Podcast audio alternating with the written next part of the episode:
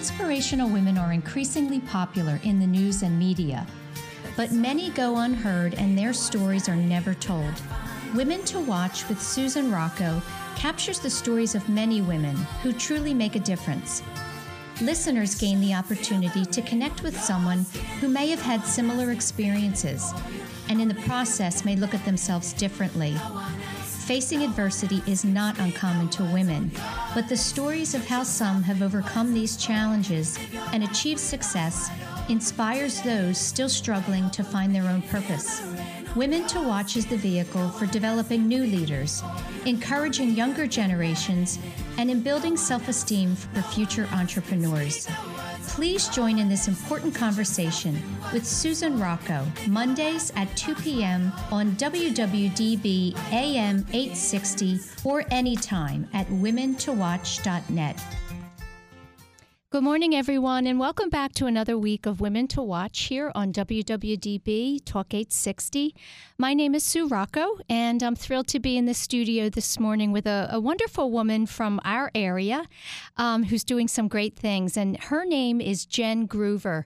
And Jen is a serial entrepreneur. Uh, Jen is an author, an inventor, a designer, a speaker, as well as a T V personality. So I'm very appreciative of your coming in here today to talk with us. I'm excited to be here. Thank you. We finally made it happen. Yes, we did. It took some time to plan and coordinate schedules, but that's what happens when two busy women get together. That's right. Mm.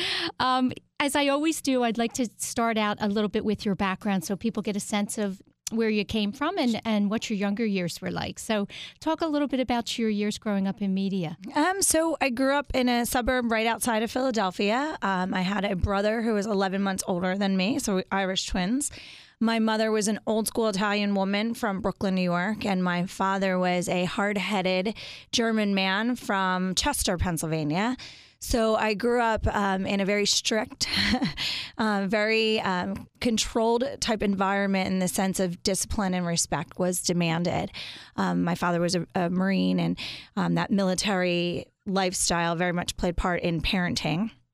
Um, my mom was an incredible woman. She would have been on this show.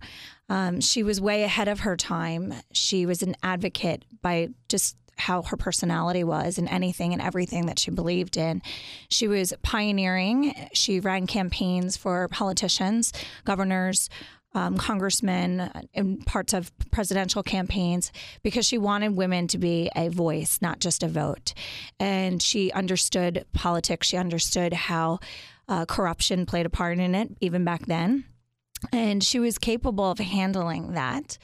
Uh, she also believed that anything that you want to make change in, you have to participate in that change, and you're not allowed to complain about something unless you're going to do something about it. So I very much was impressioned by that. She had a T V show when I was a child as well with Cablevision, when Cablevision first started, putting politicians basically into a hot seat to get them to t- discuss the platform in which they were voted on and elected on, and what they needed to do, or what we collectively as a community needed to do to make things happen. happen. But she also used that platform for interesting fundraising opportunities.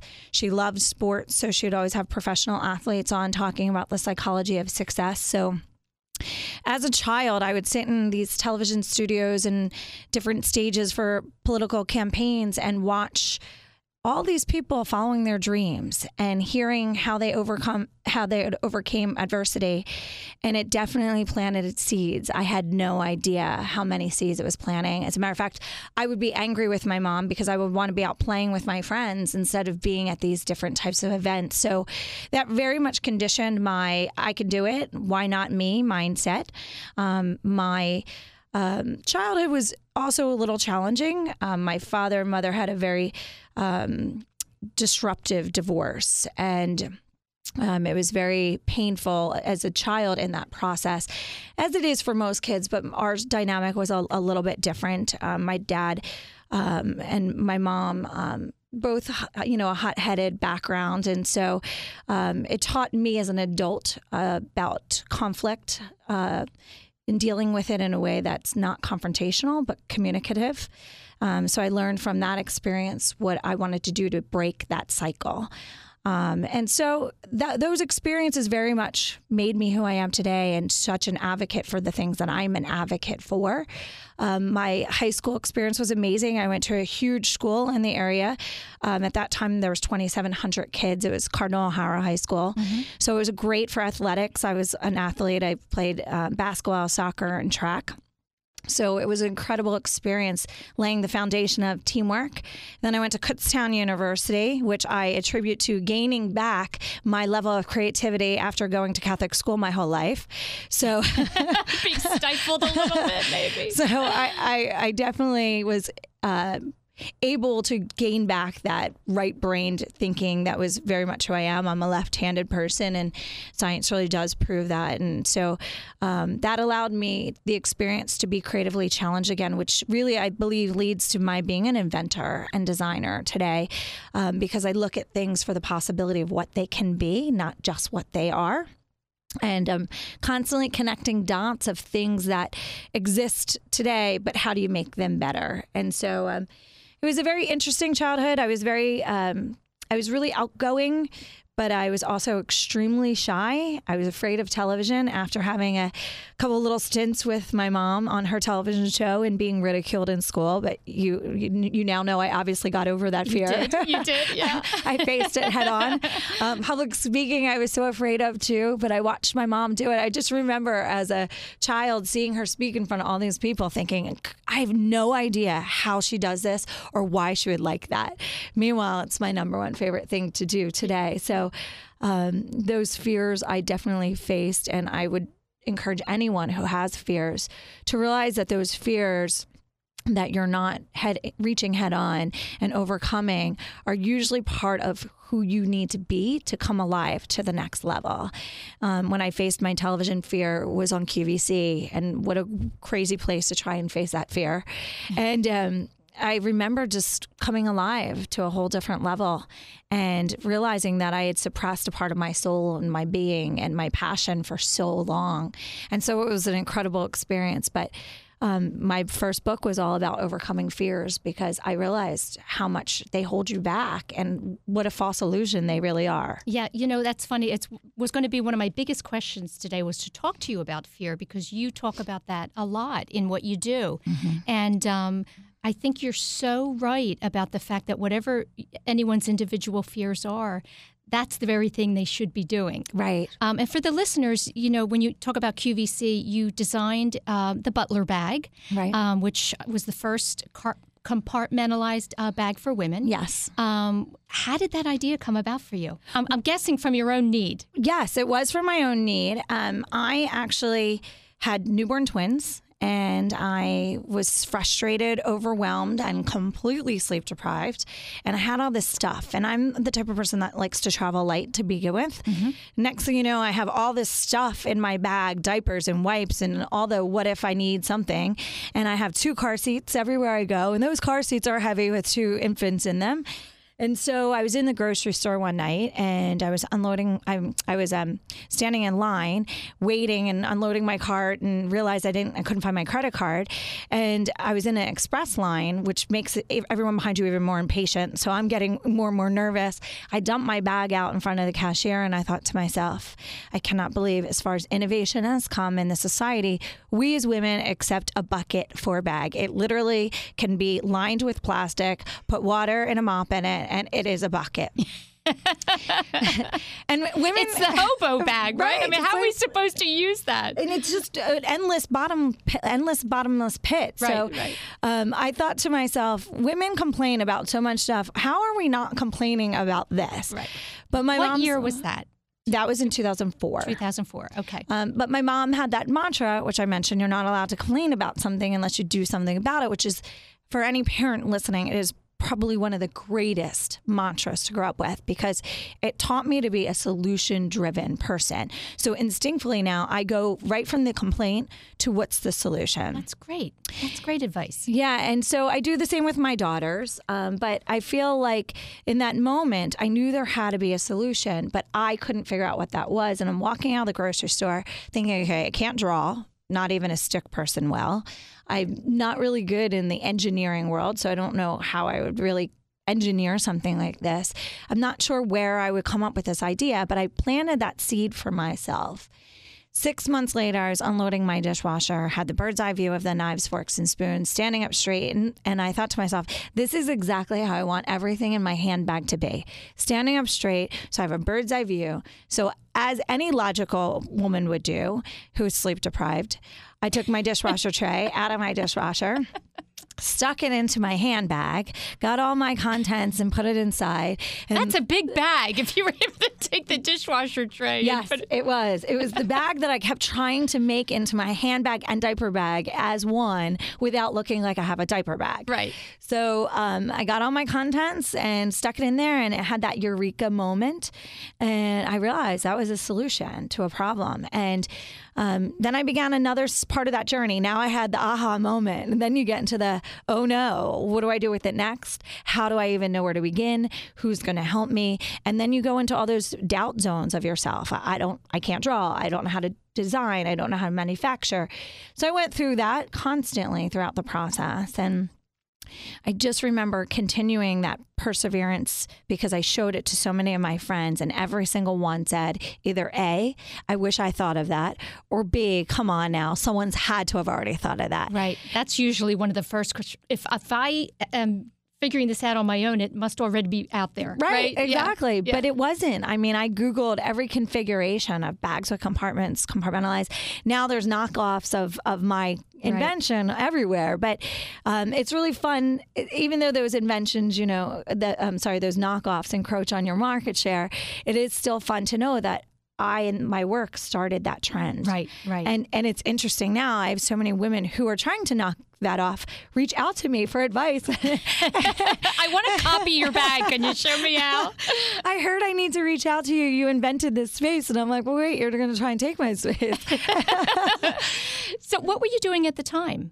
I um, my first business right out of college was in the fitness industry, mm-hmm. um, and I was a national level fitness competitor. I owned a gym in Wilmington, Delaware. I had a high level personal training company um, right in the mi- middle of Wilmington, Delaware, and. Um, And at that, at, right before I'd actually, um, a couple years before I'd gotten pregnant with the girls, I had um, gotten overtrained, overworked uh, for too many years, and I had gotten oxidative stress. So oxidative stress is basically lactic acid building up into your system without having enough ability to release. And, and oxidative stress can be healed or not built up over time by to, uh, enough rest, massages, or high level of antioxidants, none of which I was doing because I thought I was superwoman at the time, and I was in my early twenties. And so when I got an oxidative stress, I could not keep up my fitness career the way that I was. And I took a lot of my women clients who wanted to start businesses. And during our training sessions, I would give them business advice constantly. And I transitioned from personal fitness trainer to life coach. And life coaching was very new terminology then. Mm-hmm. Um, my degree is actually in psychology and education.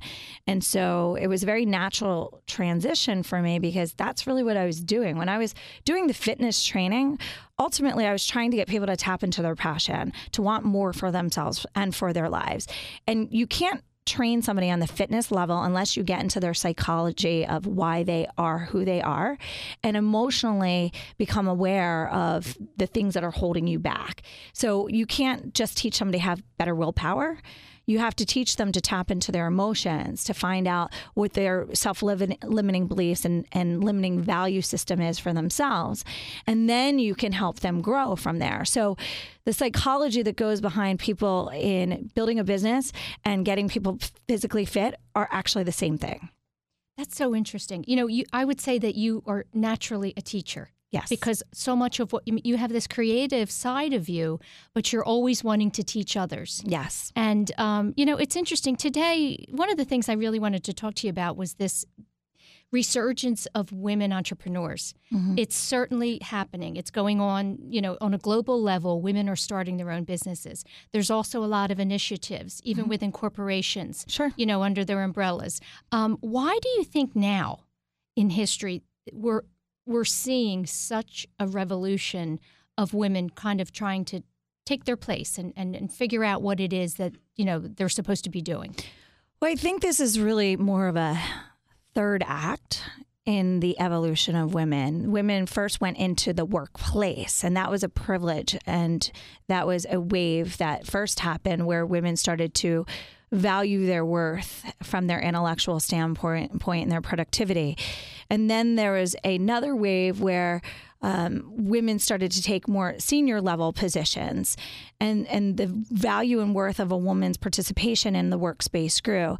And now we're into another phase where entrepreneurship is a greater destination for women versus looking up at that corporate title. And I believe that is because women really do want to dictate their lifestyles. They want to have it all. They want to be able to have their passion as output into their creativity to build a business. But they also want to be moms and have their their children at sporting events that they can they can participate in. And also for, for women who are choosing not to have children, which is a lot of my friends, they want to be able to travel the world and live. Mm-hmm. And if you are, and what people are recognizing, if you're nailed down to a, a corporate position and working eighty hours a week, you're not living. You're not enjoying your life to the level that we believe, that the majority of us women entrepreneurs believe that we're supposed to be able to. And, you know, as a woman, as a, as an entrepreneur, I'm constantly working. I know you're constantly working, but it's not work. There isn't a check-in and a check-out. It's a constant, I, I would say, entrepreneurship is a journey of self-transformation. So all the work, the projects that I choose are about my own personal growth, about an expression of my creativity, about an expression of who I am at this day in January twenty fourteen, which was so different than who I was in January two thousand thirteen and two thousand twelve. And so it's a constant, my work output is a constant expression of who I am, which is very different than somebody telling you to go do something or having to do things that you don't enjoy doing. Tasks, so it, the ha- same, you know, every day doing the same tasks. Right. That's difficult. And, and, and, and what it does is it fuels your energy when you're getting to express your passion and creativity versus deplete your energy from that standpoint of tasks. So I think when other women now see this, this domination of women entrepreneurs. I mean, women are starting businesses three and a half to one to men right mm-hmm, now. Right. So when they're seeing other women doing it, they think, well, I can do that too. I could be her. And the the downside I see that hasn't shifted yet is women's anticipation of their worth in building that business. And what I mean by that is women are starting businesses three and a half to one to men. However, the men entrepreneurs own the majority of the wealth. Why is that? And that's still a worth value system that women have. Now, it also goes back to the fact that women want to have that sense of balance over money. Um, and, and, and that's part of it, but there's also still a worth and value thing. And, and women still feel bad about saying, I want to be a mogul. Why? Why would you feel bad to say you want to be a mogul? And there's still that shift that has to happen. There's still judgment from other women that I speak about all the time, where I, as a female entrepreneur, I travel a lot for work. That's how I get paid. It's going to speak at different events and doing appearances. And I get judged for that, for other women, mothers, whereas my ex-husband or other husbands aren't getting judged for traveling for work. So there's that shift that has to happen. And my perception is my daughters get to spend amazing quality time with their father. It's a fifty-fifty participation or one hundred percent on each side, which is better than all on one side or all on the other. So I think that shift really still has to happen because that guilt thing still exists, mm-hmm. um, that hold women back from really reaching their potential because they're always in inner conflict. Um, so if I would encourage any change to happen in the next evolution of women entrepreneurs, it would be dream bigger.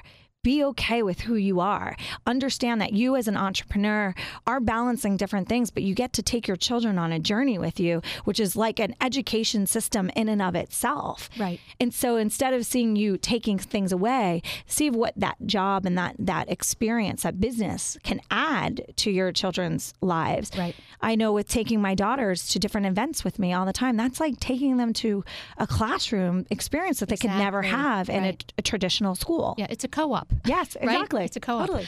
Um, we're going to take a quick break, and sure. we will be back with Jen Groover.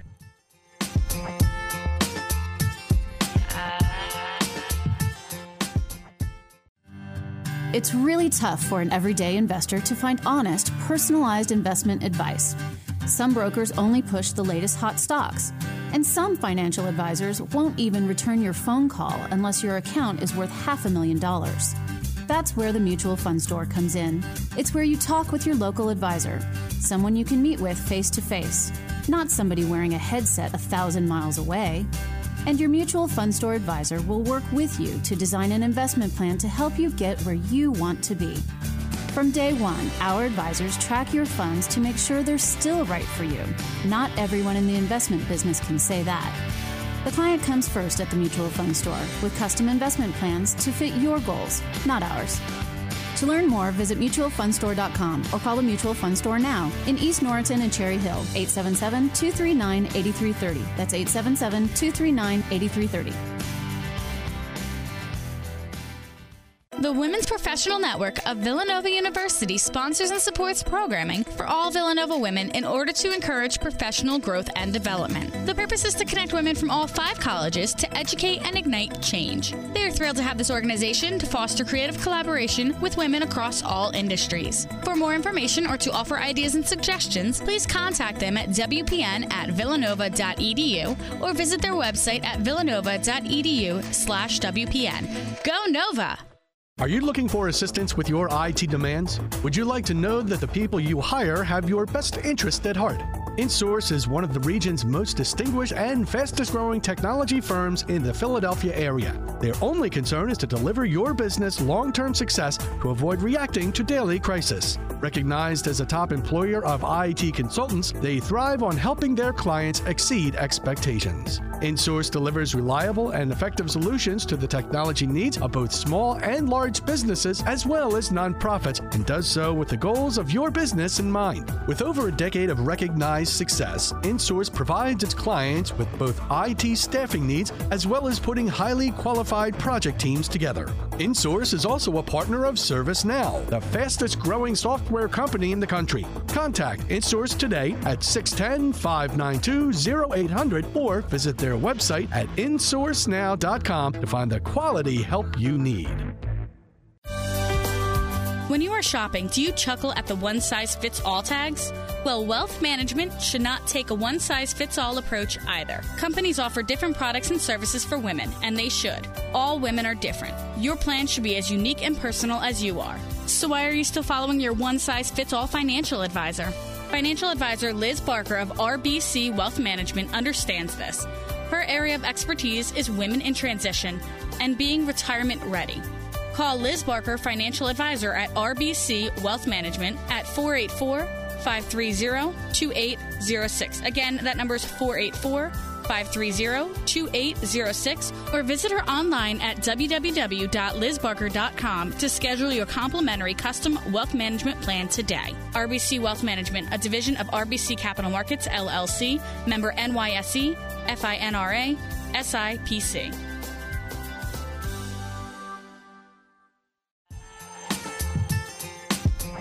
Welcome back, everyone. We're here at Women to Watch, and I'm in the studio t- this morning with Jen Groover. Uh, Jen is a true serial entrepreneur, and we're talking about lots of um, different parts about being a female and having your own business. And one of the things we were talking about during the break was this idea of uh, stating that you want to be a mogul or you want to be an entrepreneur and, and really have influence. And uh, I wanted Jen to speak a little bit to that because I think it's important to ask yourself some very specific questions about why you want to do that. Right.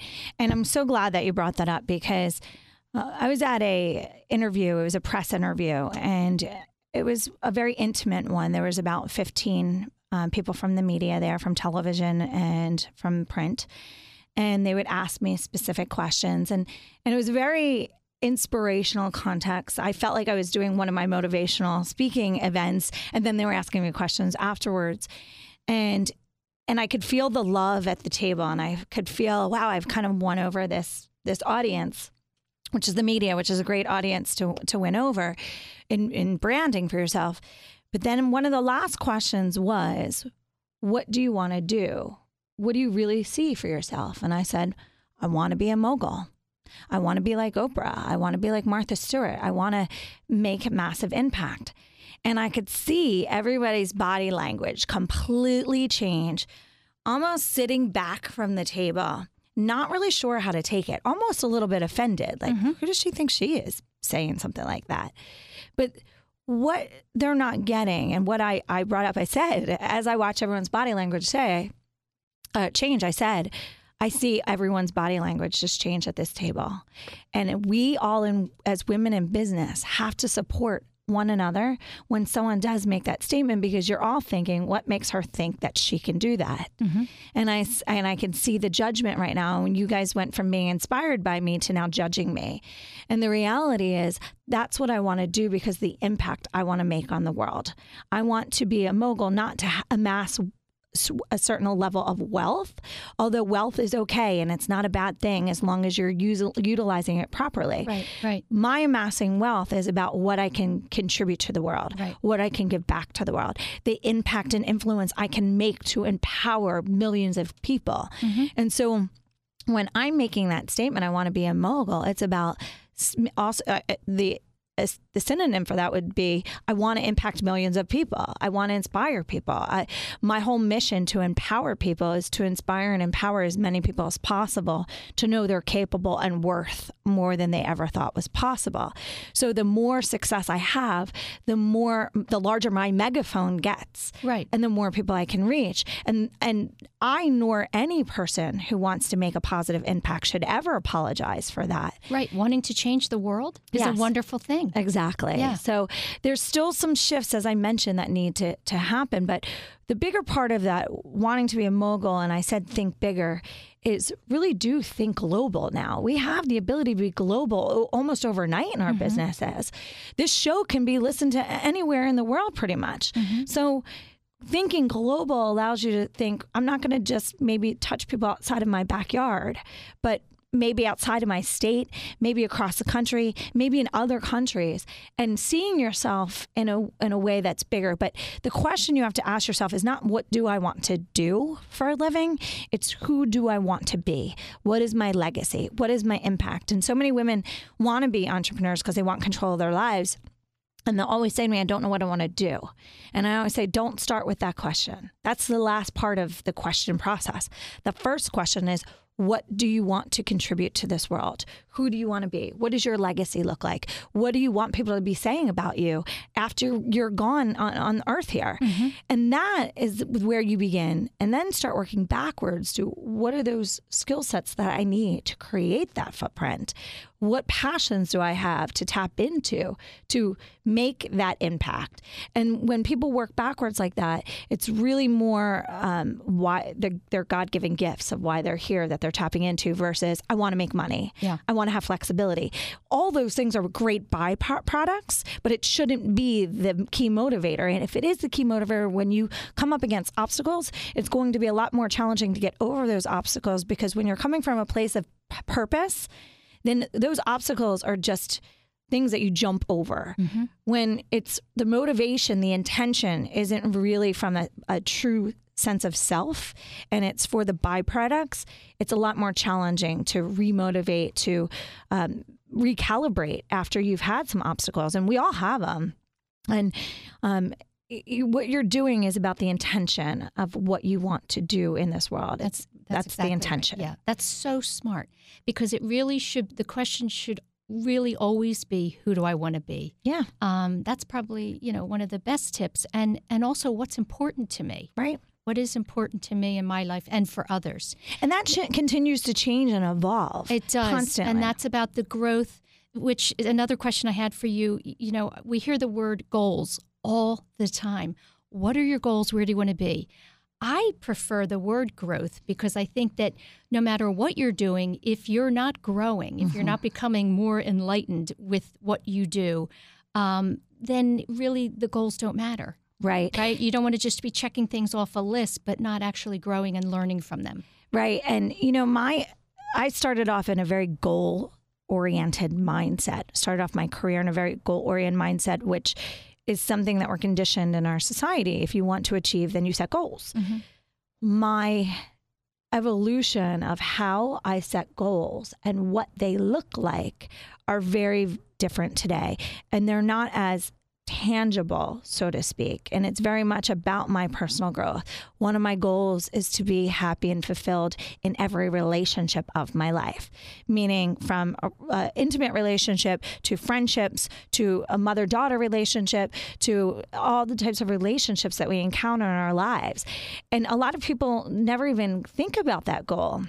I want to be happy is a very generic goal, but you have to get specific in what do you want to be happy in?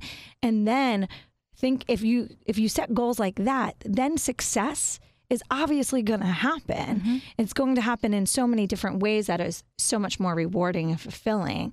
If your relationships are rewarding and fulfilling, then abundance is everywhere. Your, people are going to bring opportunities to you. People are going to trust you. People are going to give you breaks to have your next breakthrough to, to achieve those more tangible goals. Mm-hmm. But my goal setting process is, isn't, I want to make this amount of money this year. Um, and it used to be, and that got me on the path to success.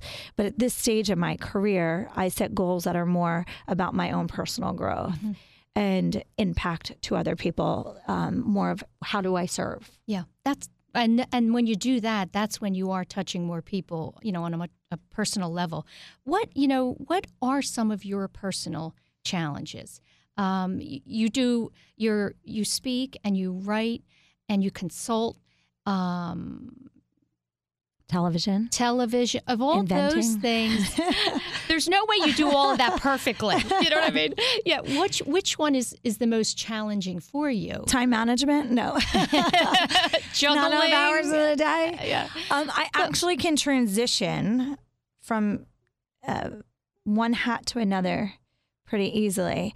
Um, what I do struggle with is prioritizing which one I need to be doing first every day.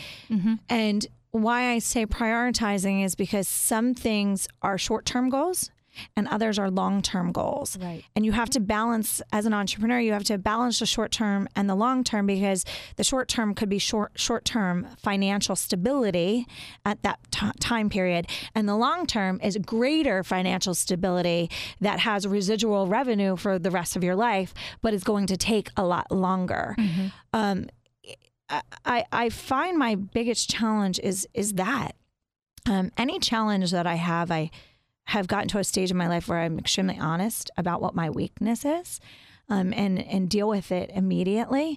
And so um, I, I every single obstacle that I've had thus far, I definitely have hit head on. I'm not perfect at any everything. Um, I procrastinate writing. Um, I love writing, but I procrastinate it because I have this sense of wanting it to be perfect before I put it in the world. So um, I definitely procrastinate on that, which I get frustrated with myself for, mm-hmm. because I know how much I'm holding back in doing that and keeping wisdom or insight that might be really beneficial to other people. And I enjoy speaking more than I do writing. So, and writing is more of a cathartic process. Yes. Therefore, you actually do get more out of that process because you have to really think and and to articulate in word as you write versus as you speak. It's very different. Right. Um, I'm sure you're familiar with Brene Brown. Yes, of course I am. And one of the things that she speaks about, it's probably her entire mantra, is about the fact that being vulnerable is much more courageous sure. than than not. And mm-hmm. I think um, women in particular do a lot of pretending. Mm-hmm. Um, we all kind of are imposters mm-hmm. uh, very often. And the older I've gotten, the more I really see and believe about that vulnerability. Sure. In other words, if you're willing to just put yourself out there and be your whole self, flaws and all, that's really brave. Yes. It's so freeing and rewarding. And being, to me, being authentic is my number one priority to the world. And being authentic means being vulnerable. Mm-hmm. It means being transparent. It means, for the longest time, having my dad be that military type father, and my mom was a very strong woman, but she was a very emotionally expressive person. But I struggled with even crying. And, and it was more like I was had that masculine mindset of it's you're you're weak if you cry and you're weak if you show vulnerability. And it's just in the past five years where I've really gotten to appreciate and be grateful for understanding that it's when you're vulnerable is when you're most courageous, and that expresses the most power within you and makes you be the most free. But for me, when I got into that place of true authenticity, complete authenticity, is when my career actually skyrocketed. And a lot of people don't see that. So they keep this mask, mask on because it's what they think other people want to see. Mm-hmm. And every single one of my colleagues, and I have this conversation, my colleagues who are on top of their game right now, who are completely fulfilled and successful in all aspects of their lives. And we all talk about it. It's once we became completely authentic that our, our game, our level of game went up to a whole different place. Because now we're living with our true sense of self, right. True purpose. And it's not about what other people want us to be. It's about who we're supposed to be mm-hmm. and what we want to be in our own expression of ourselves. So um, that is a that vulnerability is so powerful, and it connects you. If you want to be in business to connect with other people, that's what connects you. That's what makes you real. Mm-hmm. For me, my biggest vulnerability area that I had to grow, that I had to heal from from my childhood was being vulnerable in relationships, um, as as intimate relationships. And so when I started dating after getting divorced, it was really challenging for me to be open. And, and I realized looking back, even in my marriage, which was seven years long, I was with the same person for ten years, that that was a challenge for me to be vulnerable. To Was it the fear of being hurt that you that you felt that this this can't last forever? At some point, I'm going to be hurt by this person. Mm, what was the fear? Yeah, I think that was a subconscious fear because I don't think that he would have ever done anything to hurt me, which is interesting because most people have that. That's their fear. Mm-hmm. Um, it was just this uncomfortableness with getting too raw and real with intimacy. And, and and when I say intimacy, intimacy isn't what most people think intimacy. Intimacy is showing who you are, raw and real, and feeling that secure in that you're going to be loved unconditionally. And that's really what intimacy is. Intimacy can happen in every aspect of our relationships in our lives. And as a matter of fact, it should happen in every relationship in your life. And it's about being who you are without having fear of abandonment, without having fear of judgment, without having fear of that person's not going to like me anymore, or that person's not going to care for me anymore. Mm-hmm. And so um, that was the, for me, it was more about just that uncomfortableness with letting somebody be too close to me mm-hmm. because I didn't have that, that display um, as a role model, as, as something that was modeling in my childhood. Um, so in that context of relationships, that was the most challenging uh, category, so to speak, for me to grow in. And having grown in that was so beneficial to my career, so beneficial to my ability to be an amazing mother to my daughters. So it's such an amazing growth experience to add value to every aspect of my life. Right. I think I think judgment is a big thing that people fear or don't, you know, they perceive that they're being judged, you yes. know, when they're allowing themselves to be authentic. And, mm-hmm. and nine times out of ten, they're not. Right. Well, and it's also about understanding. I, I mean, the biggest one of the biggest things I'm focused on right now is emotional intelligence.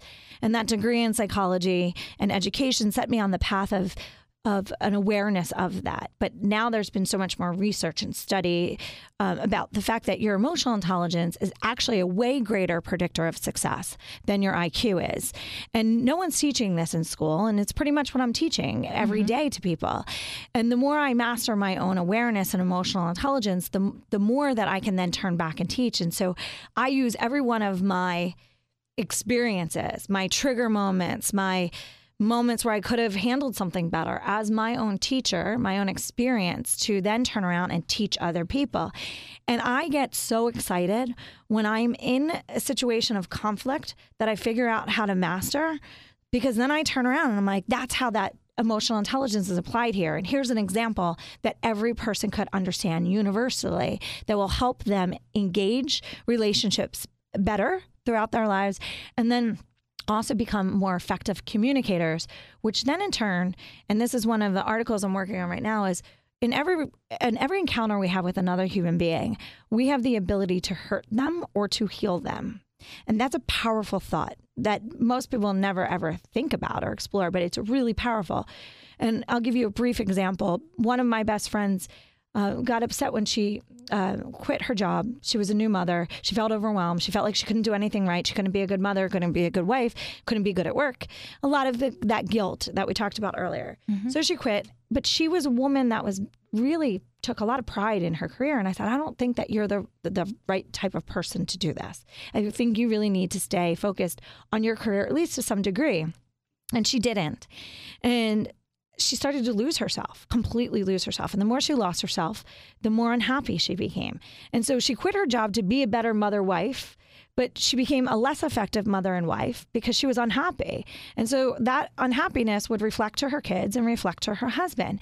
And she got into a deeper, deeper depression. She was sick all the time, constantly. If it wasn't an illness, it was a backache. It was a some. It was mm-hmm. just always something. Mm-hmm. And I said to her, "You, this, I, I'm telling you, you're living off a path of your passion and purpose, and you really need to get yourself back." She's, she kept putting this guilt. Why can't I just be happy here now, with, like this? And I said, because you still have a purpose that you want to fulfill for yourself independently. So anyway, I kept giving her advice over the years, and she she wouldn't really apply that that knowledge or that that advice. So I stopped giving advice and distanced myself from her because she became so unhappy that it was actually challenging to be around her. One night she asked for a she texted me for a re- recommendation of a book. I texted her back three books. She said, I'm not doing really well. I want a recommendation for a book. So I gave her three book titles and a link to a meditation. A week later, she asked me to meet her for dinner. I do. She attacks me instantly. You were the worst friend ever. A good friend would know to pick up the phone and call and and and see how I was immediately after I said something like that. And I said, I absolutely wouldn't, because the way I operate based on my life experiences, when I want something, I ask for it directly. And I said, you're projecting your stuff on me right now. You're expecting me to be me and give you advice based on my life experience, but you're also expecting me to think like you, which I grew up in a totally different environment. And so what my point is, every single person that's listening has had a conflict like this. The biggest thing is, the biggest thing that hurts us personally is our expectations of other people. The thing that makes us mad at other people is our expectations of who they're supposed to be, but they can't be anybody than they are. So if you want to communicate your pain to them, you have to say, I feel this way because of me and my life experiences. And maybe it's not true and real at all of you, but it's about identifying, emotional intelligence is about identifying your own triggers, identifying your own expectations, learning how to express them in a non-threatening way to another person so that the other person can actually heal, grow, and communicate back in a reflective way that's productive. And if you can apply those theories to every aspect of your life, you will increase your success in every aspect of your life. You know, and that's a really tough thing to teach. You know, t- speaking about emotional uh, quotient versus, you know, intellectual, you know, you can teach kind of academics, but the emotional part is really tough thing to teach. You have Fascinating. You know, yeah, it is fascinating. We're going to take another uh, break, and we will be back in the studio with Jen Groover.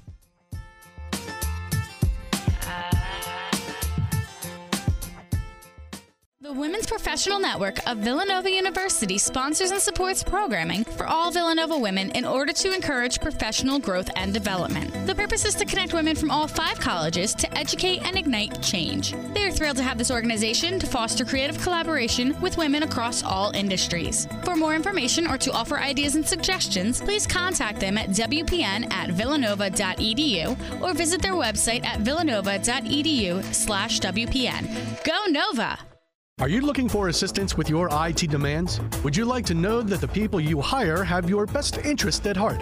InSource is one of the region's most distinguished and fastest-growing technology firms in the Philadelphia area. Their only concern is to deliver your business long-term success to avoid reacting to daily crisis. Recognized as a top employer of I T consultants, they thrive on helping their clients exceed expectations. InSource delivers reliable and effective solutions to the technology needs of both small and large businesses as well as nonprofits, and does so with the goals of your business in mind. With over a decade of recognized success, InSource provides its clients with both I T staffing needs as well as putting highly qualified project teams together. InSource is also a partner of ServiceNow, the fastest growing software company in the country. Contact InSource today at six one zero, five nine two, zero eight zero zero or visit their website at in source now dot com to find the quality help you need.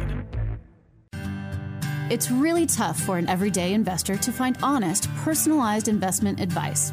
Some brokers only push the latest hot stocks, and some financial advisors won't even return your phone call unless your account is worth half a million dollars. That's where the Mutual Fund Store comes in.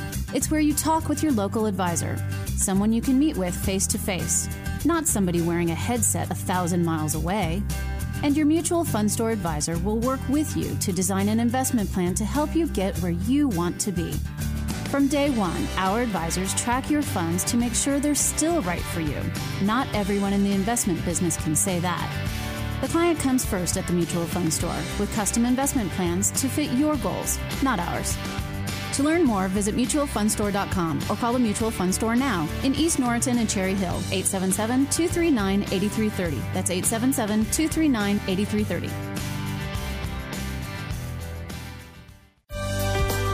When you are shopping, do you chuckle at the one-size-fits-all tags?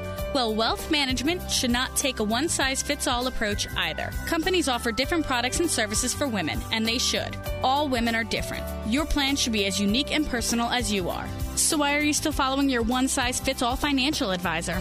Financial advisor Liz Barker of R B C Wealth Management understands this. Her area of expertise is women in transition and being retirement ready. Call Liz Barker, financial advisor at R B C Wealth Management at four eight four, five three zero, two eight zero six. Again, that number is four eight four, five three zero, two eight zero six. Or visit her online at w w w dot liz barker dot com to schedule your complimentary custom wealth management plan today. R B C Wealth Management, a division of R B C Capital Markets, L L C, member N Y S E, FINRA, S I P C.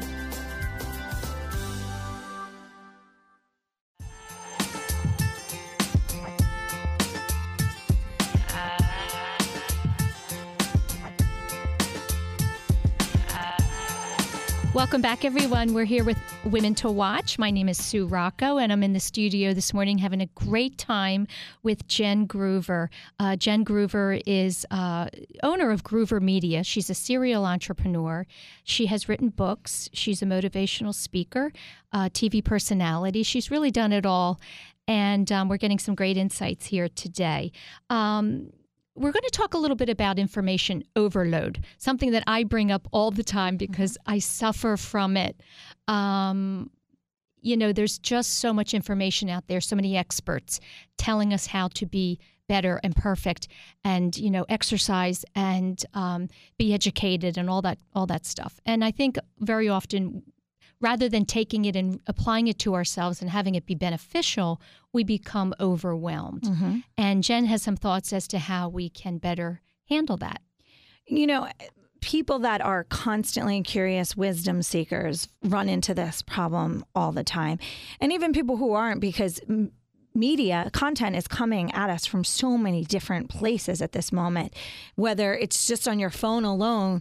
For me, it's coming through text, it's coming through emails, it's coming through clout, it's coming through Twitter, Facebook, Twitter, yeah, uh, yeah. Instagram. I mean, all of these just on my phone alone. Yeah. So um, forget all the other media and signage and advertising and billboards. And so what I do when I feel overwhelmed by it, because I get excited by it too, like, mm-hmm. oh, I want to remember this article, and I want to remember that, and I want to apply this to my life, yeah. is I think of my life in four silos, because I believe in order to live an empowered life, a successful life, a happy life. Success to me isn't just defined by titles and accolades and money in your bank account. Success to me is defined by living a life that is filled with fulfillment, that is fulfilled with ab- abundance of joy. That's success to me. And so I always say, is this going to fit into my personal growth silo? Is this going to fit into my health and wellness silo? Is this going to fit into my relationship silo or my um, personal development, professional development, I'm sorry, silo?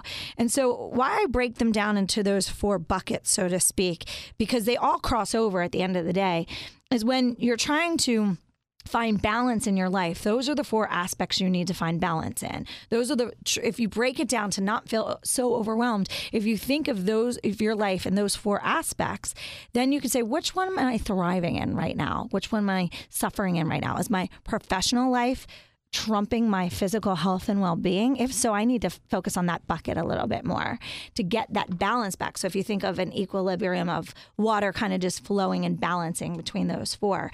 And so when you're feeling off kilter in one, that's where you should be putting more of the energy, effort, and and information to apply to your life, and seek that until you find you're in a better balance. But each day I try to find development in all four aspects. And say them again. So it's health, growth, financial, and relationships. So it's professional life. Mm-hmm. So that is finances, obviously. Mm-hmm. Um, then it's your health and wellness, mm-hmm. your relationships, and your personal development. What what most people don't understand is when their relationships are off kilter. So so many people put so much effort into their personal, I mean, their professional growth. Mm-hmm.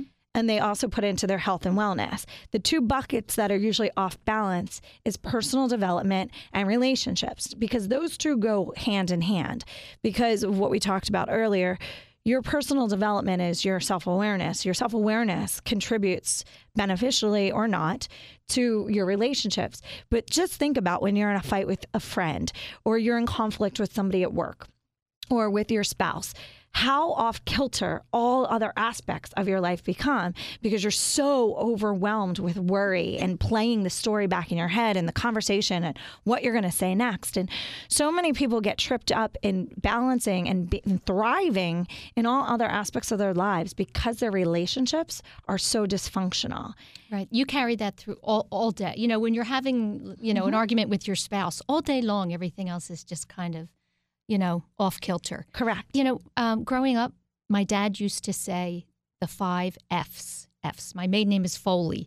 And he used to say, this is what you need to focus on all the time. Faith, family, fitness, finance, fun. Right. I like those four F's. Right. Aren't they mm-hmm. good and easy yeah. to remember? Yeah. Um, I wonder if, you, if is faith uh, part of your, you know, your mantra? Incredibly. Okay. Talk Incredibly to me a little bit about that. Um, I'm extremely spiritual. I grew up, as I mentioned earlier, um, and going to Catholic school my whole life. Um, but I would say I'm an extremely spiritual person. I live in massive faith. Um, I come from a background where I've definitely studied Buddhism, Judaism, uh, all the different faith paths. I believe that the fraction that happens in religion comes from people's need, the ego, to say that my faith is right and yours is incorrect. Because at the end, a spiritual person believes that there is a higher power. The higher power is greater than all of us, mm-hmm. and that that higher power guides us, and to have faith in that higher power. But if one religion starts to believe that there are other, first of all, all religions at this stage are interpreted by ego, by a person to another person to another person. So somebody's personal experience has interpreted religion. So it can't be correct. It is only an interpretation of what somebody interpreted it to be to then tell us all to listen to. So um, I would say uh, I encourage faith in every single person. What I discourage is the fraction that creates war of the, having to believe or need to believe that your faith makes you better or is right. Um, and, and, and there's still, I see even in business, that fraction that if you're not of the same religious sector, that people don't do business, or if they do, they treat you mm-hmm. differently. And it's mm-hmm. mind-blowing to me at this day and age that that exists, but it very much exists. Right. And I've encountered it many of times. Mm-hmm. And um, I, I believe that anyone who has faith, we still believe, whether you call him God, Buddha, Allah, whatever, Jesus, it's still the same person. We're just calling it a, di- it's still the same power. It's still the same entity. We're just calling it a different name. Right. As long as something is guiding you right. other than yourself. Correct. That, Where there's you know, morals and values, yes. a value system exactly. that you do unto others as you'd ha- have done to you. I live, you know, on the value system of karma. Um, I like to create good karma. Therefore, I believe that I will receive good karma. I don't believe I'll ever receive it probably from the person I give it to or the thing that I give it to. And that's about just having faith. That's giving good and not knowing where the your good's going to come from, but knowing that it is going to come right, from that faith. Right. Um, and, and if we live by nothing else, no other religious, spiritual principle. That principle alone creates a great sense of compassion and understanding and support and love, which then can diffuse so much negativity in the world. But I, I don't believe, I, I, I know that there's a lot of people who make sure that they're at their place of worship every single weekend and ha- are very much in their, their religious sector or tie, but aren't treating others as they would like to be treated. And so if we could just do that one thing, mm-hmm. we We would make a massive shift of negativity to positivity in yeah, this world. I agree. I agree. Um, we only have a few minutes left. I'd love for you to talk about what your uh, next projects are, and something that you mentioned is is is empowerment is really mm-hmm. something you're focusing on right now with your brand. Right. What does that mean for you? So Empowered is my next movement, uh, my next big thing. Um, I just did a P B S special this past year called Empowered, um, and my next book is called Empowered for Purpose. Um, I'm doing, I have a, a consumer product line called Empowered, and basically um, it's taking all my quotes, my my personal quotes, the ones that I create, and putting them to life, and as a reminder for somebody to constantly live with passion and purpose in every aspect of their lives. And we constantly do need to be reminded of that. Mm-hmm. And so um, anywhere from consumer products to books to speaking to television to technology platforms and apps, Empowered Um, is my mission and movement. Empowered for Purpose is the larger over scale brand, because I believe that as long as you empower yourself for a purpose-driven life, every aspect of your life will be empowered. Right. Terrific. You know, um, real quick, if you give your contact information for the listeners so that the best way they can get in touch with you, I think would be great. Um, yeah, sure. Twitter and Facebook is really where I'm extremely active. And, and at this day and age, uh, my I feel like I interact with people more there than anywhere, okay. way more than email or through my website. So it's Jen Groover on Facebook, um, my personal and also my pro- public page. Jen Groover is my Twitter handle, and Jen Groover is my Instagram um, account name. So those are the best ways to really connect and okay, communicate great. on a daily basis. And that's Jen Groover, J E N G R O O V E R. Right. Okay. Terrific, Jen. I, I'm going to have to have you come back again. I, I would think we should to. do this on Absolutely. a regular basis. Um, I think you have some great insight. Thank, Thank you, you so much. Thank you. That's it, everyone, for this week of Women to Watch here on W W D B A M eight sixty. My name is Sue Rocco, and feel free to call me if you have any questions. I'd love to hear from you. two one five, three one three, five five six one. Have a great week.